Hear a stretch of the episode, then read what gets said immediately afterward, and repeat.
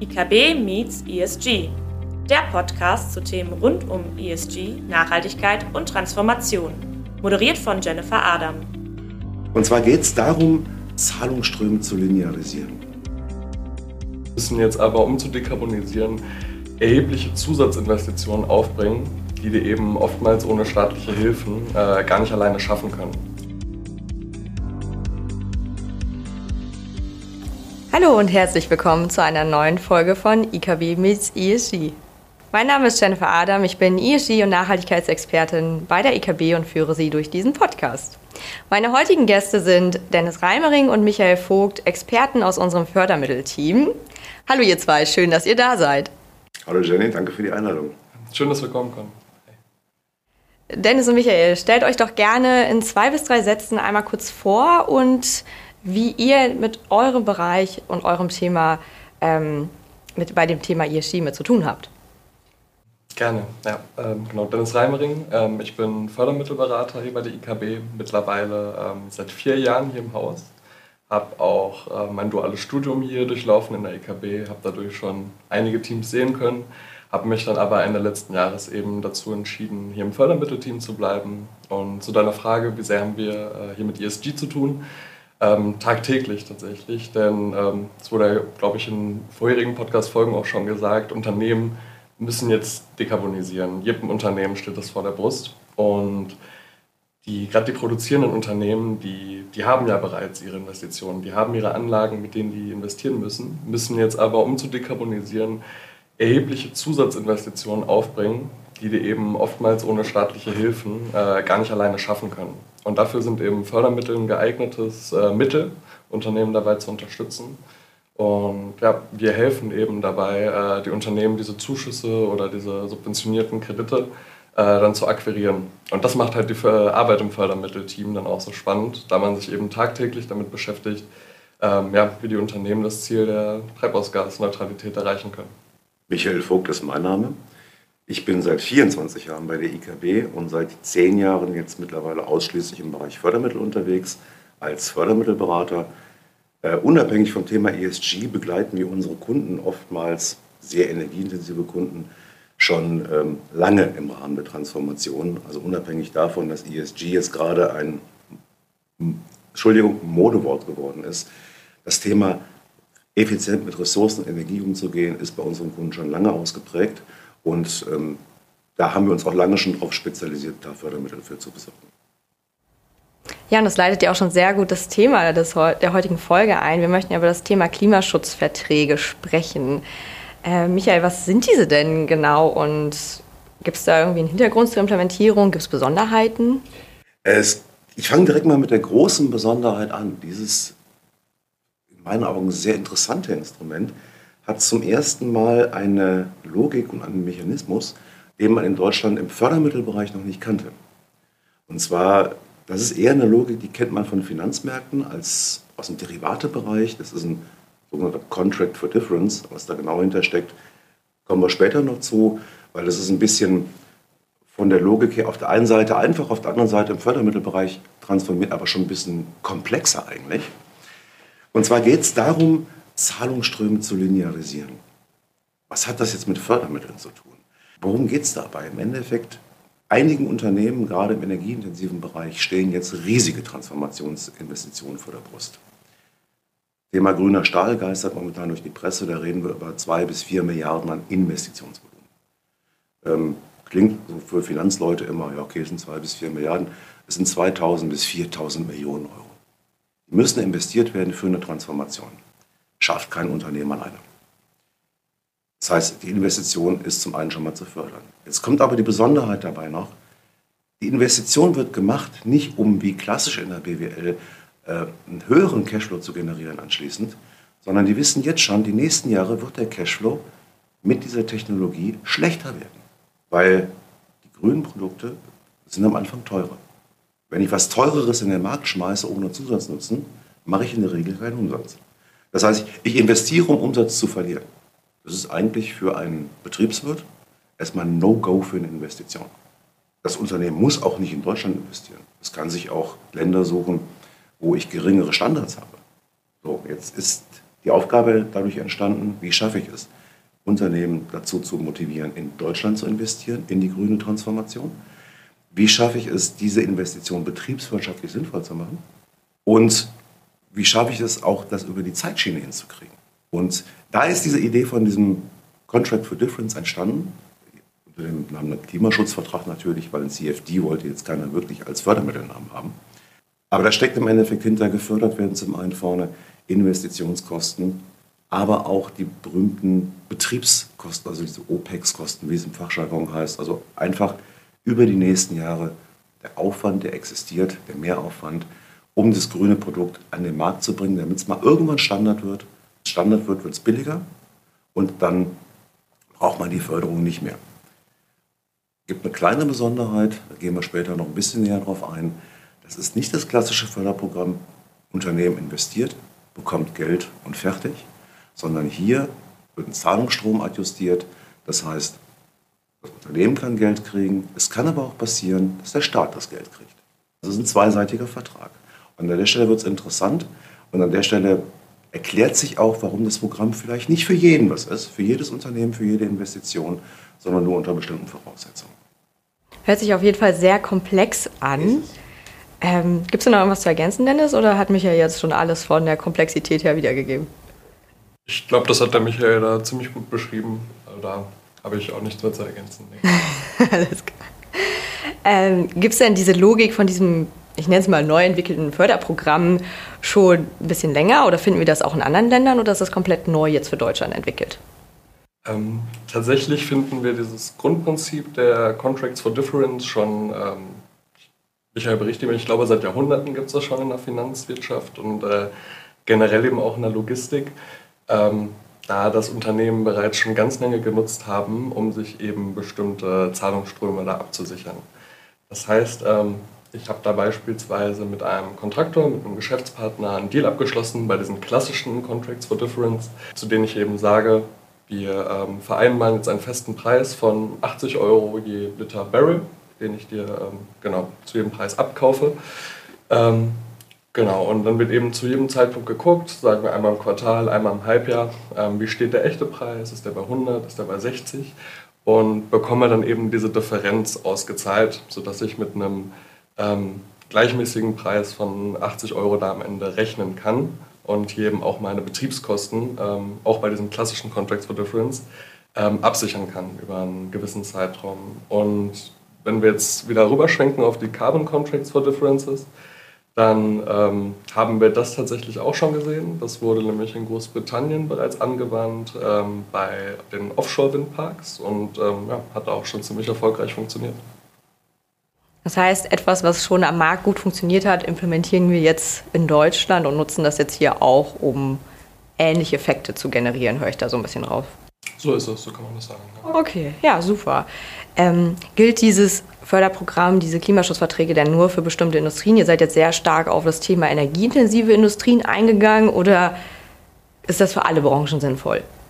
Die Frage ist berechtigt. Die Komplexität bedeutet natürlich auch, es ist nicht für jedes Vorhaben geeignet. Also für ein kleines Vorhaben lohnt sich das nicht.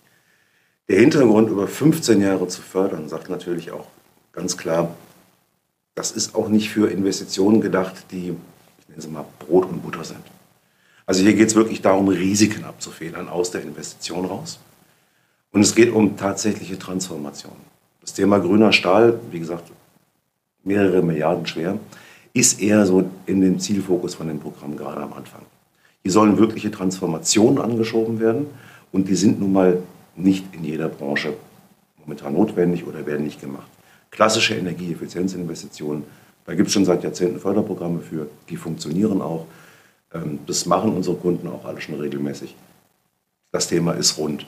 Hier geht es im Endeffekt darum, über diesen Zeitraum, der ist übrigens 15 Jahre, die Zahlungsströme zu linearisieren. Deswegen ist der Bund hingegangen und hat gesagt, okay, für den Anfang, Transformation ist bei großen Unternehmen in großen bestimmten Branchen, und zwar energieintensiven Branchen, in Branchen der Grundstoffindustrie. Das heißt, wir reden hier über Branchen wie Chemie, Grundstoffchemie, über Zement, über ähm, Ammoniakherstellung, diese Stahlherstellung, diese, diese ganzen Dinge. sind im Endeffekt erstmal antragsberechtigt und auch gewünscht.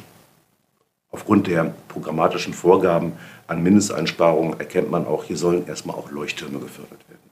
Also es kommt ganz stark von, dem, von der momentanen Erfordernis, die Stahlbranche zu transformieren. Deswegen nein, das Programm ist nicht für jedes Unternehmen geeignet. Es ist nicht für jede Investition geeignet, sondern du brauchst riesengroße Investitionen oder sehr große Investitionen im Bereich sehr energieintensiver Unternehmen. Und deswegen ist der Antragsweg auch etwas komplexer, als man es bei normalen kennt. Weiß ich, Dennis, möchtest du was zum Antragsweg vielleicht schon mal vorab sagen? Mhm. Äh, kann ich gerne machen, auf jeden Fall. Genau, wie du Michael schon gesagt hast, ähm, ist das, der Antragsprozess ein bisschen anders als äh, in anderen Programmen. Und zwar läuft der Antragsprozess im Groben äh, zweistufig an.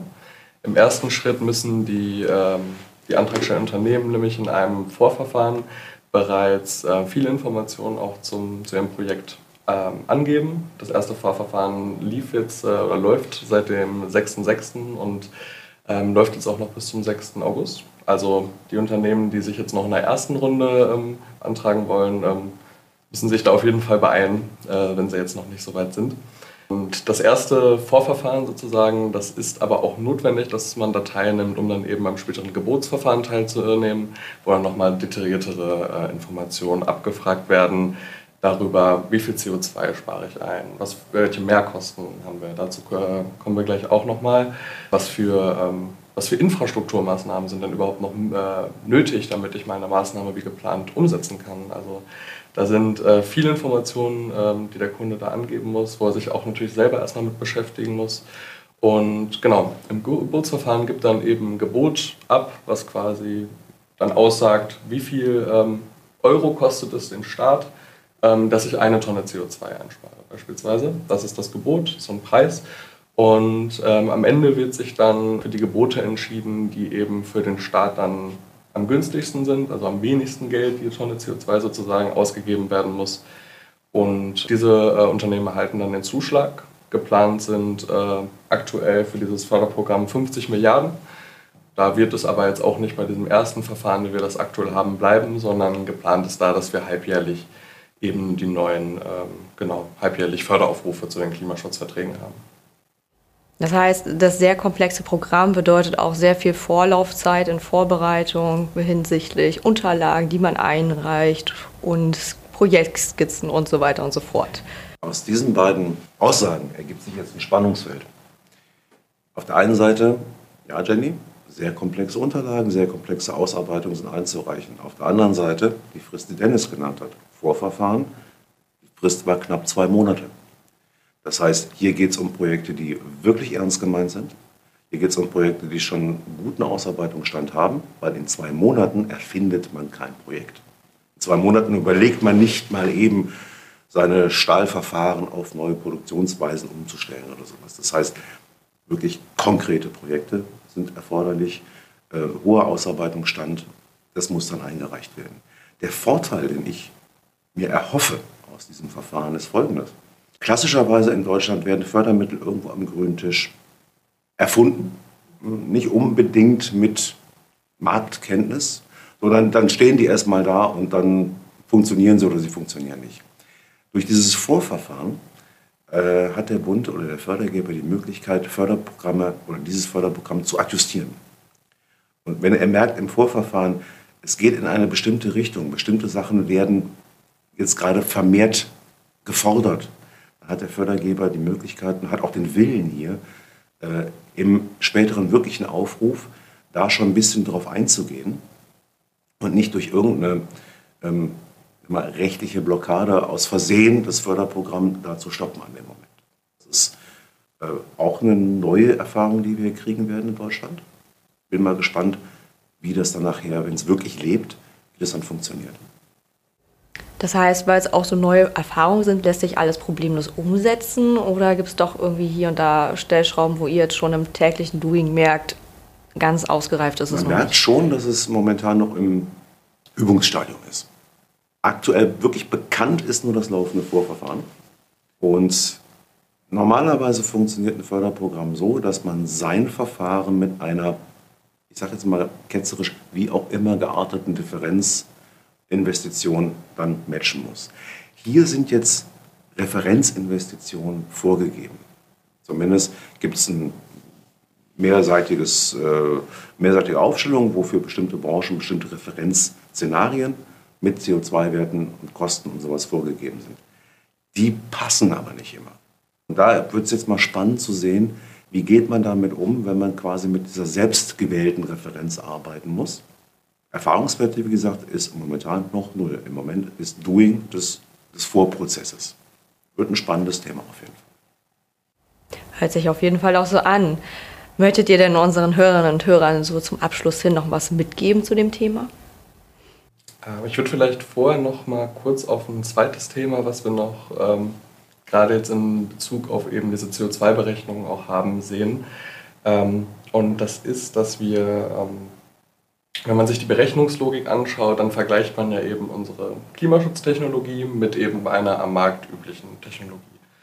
Und ähm, da haben wir es halt eben auch so, dass man ähm, bei den Investitionsmehrkosten natürlich vergleicht, was gebe ich für meine Investition mehr aus, als für meine klassische Technologie.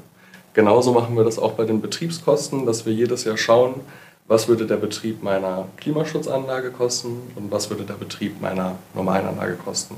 Da meine klassische Anlage ja viel CO2 verbraucht, wie Michael das ja auch gerade ähm, schon erklärt hat, ähm, und diese CO2-Kosten ja in der Prognose steigen über, äh, über diese 15 Jahre, die die Klimaschutzverträge geht, wird eben auch unsere Referenz größer, die Referenzkosten und damit unser Zuschussbetrag pro Jahr kleiner. Und das kann eben, das sagte Michael äh, eingangs, ähm, das kann eben dazu führen, dass sich da der Zahlungsverkehr umdreht.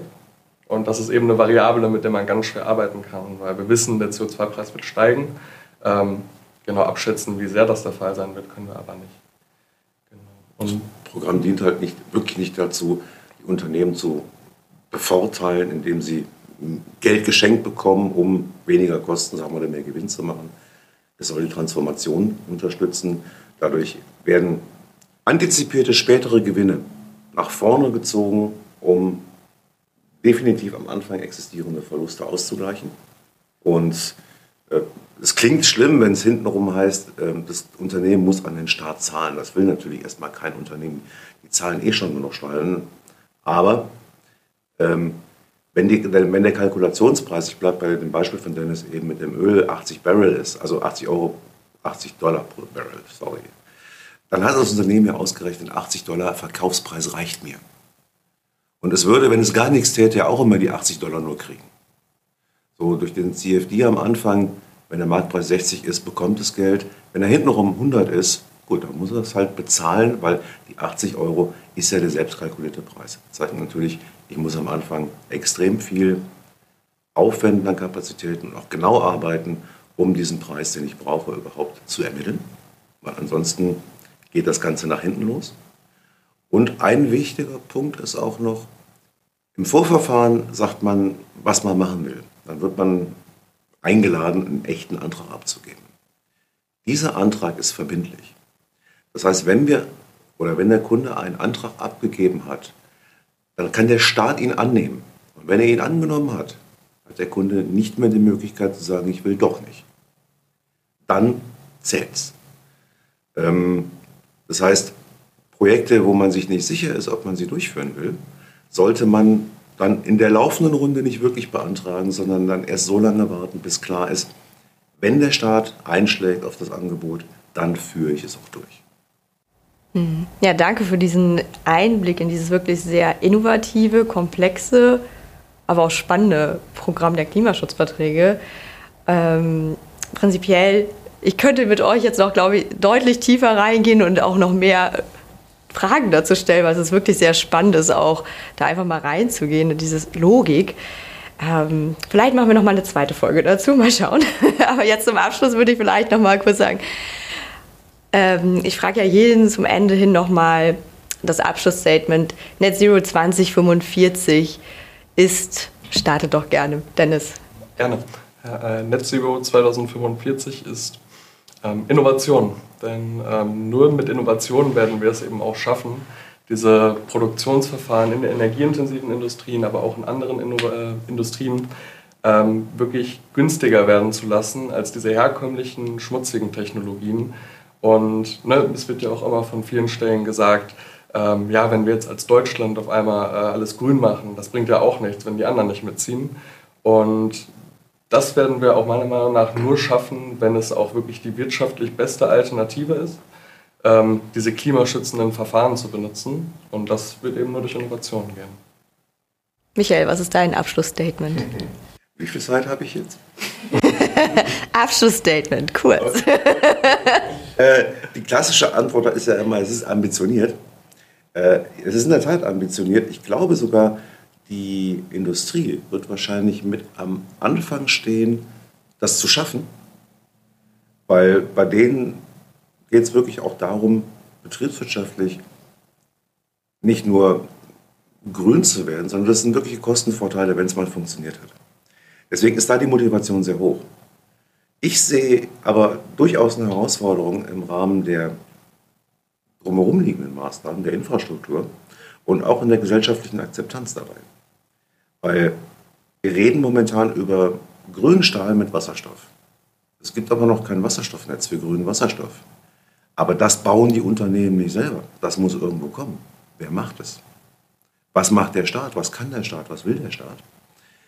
Auch gesellschaftlich. Es werden einige Produkte wegfallen, es werden einige Produkte teurer werden. Sind wir alle bereit, es zu bezahlen? Ich weiß, momentan ist es en vogue zu sagen, ich möchte Klimaschutz machen, ich will, ich finde es gut und so weiter und so fort. Wenn man die gleichen Leute fragt, was bist du bereit dafür auszugeben, ist die Antwort dann schon nicht mehr so hundertprozentig. Ich glaube, da müssen wir auch in Deutschland ein bisschen das, das Mindset kriegen oder den Mindset kriegen, ähm, da an einem Strang zu ziehen. Wir dürfen es nicht übertreiben. Wir haben das Jahr 2023, wir haben die Technik des Jahres 2023. Ähm, es nutzt nicht viel, jetzt mit Ambitionsniveaus zu arbeiten, die ich vielleicht mal irgendwann in 2030 umsetzen kann. Dann kann ich nicht investieren. Dann kann ich nur sagen, da ich die 80 Prozent nicht erreichen kann, mache ich gar nichts. Ich muss auch schon mal am Anfang damit zufrieden sein, erstmal nur 80 Prozent zu erreichen. Und der Appell geht vor allem an die Fördergeber insgesamt, die momentan schon öfters mal in 100 Prozent Lösungen denken. Das geht vielleicht nicht wirklich in einem Schritt. Ich brauche mehrere Schritte bis 2045. Danke für eure Statements und äh, Gerade bei dir, Michael, kamen viele Fragen nochmal mit, die wir auch wahrscheinlich vielleicht nochmal hier und da in der Folge aufgreifen können. Ich stehe auf Serien. Dann machen wir demnächst die Serienfolge hier raus. Danke euch beiden, dass ihr hier wart und bis zum nächsten Mal. Vielen Dank für die Einladung. Wenn Sie sich persönlich zu den Themen ESG, Nachhaltigkeit und Transformation mit uns austauschen wollen, melden Sie sich gerne. In der nächsten Folge spricht Jennifer Adam mit den Strategieexperten André Peters und Friedrich Bonin über das Sustainable Finance Framework der IKB.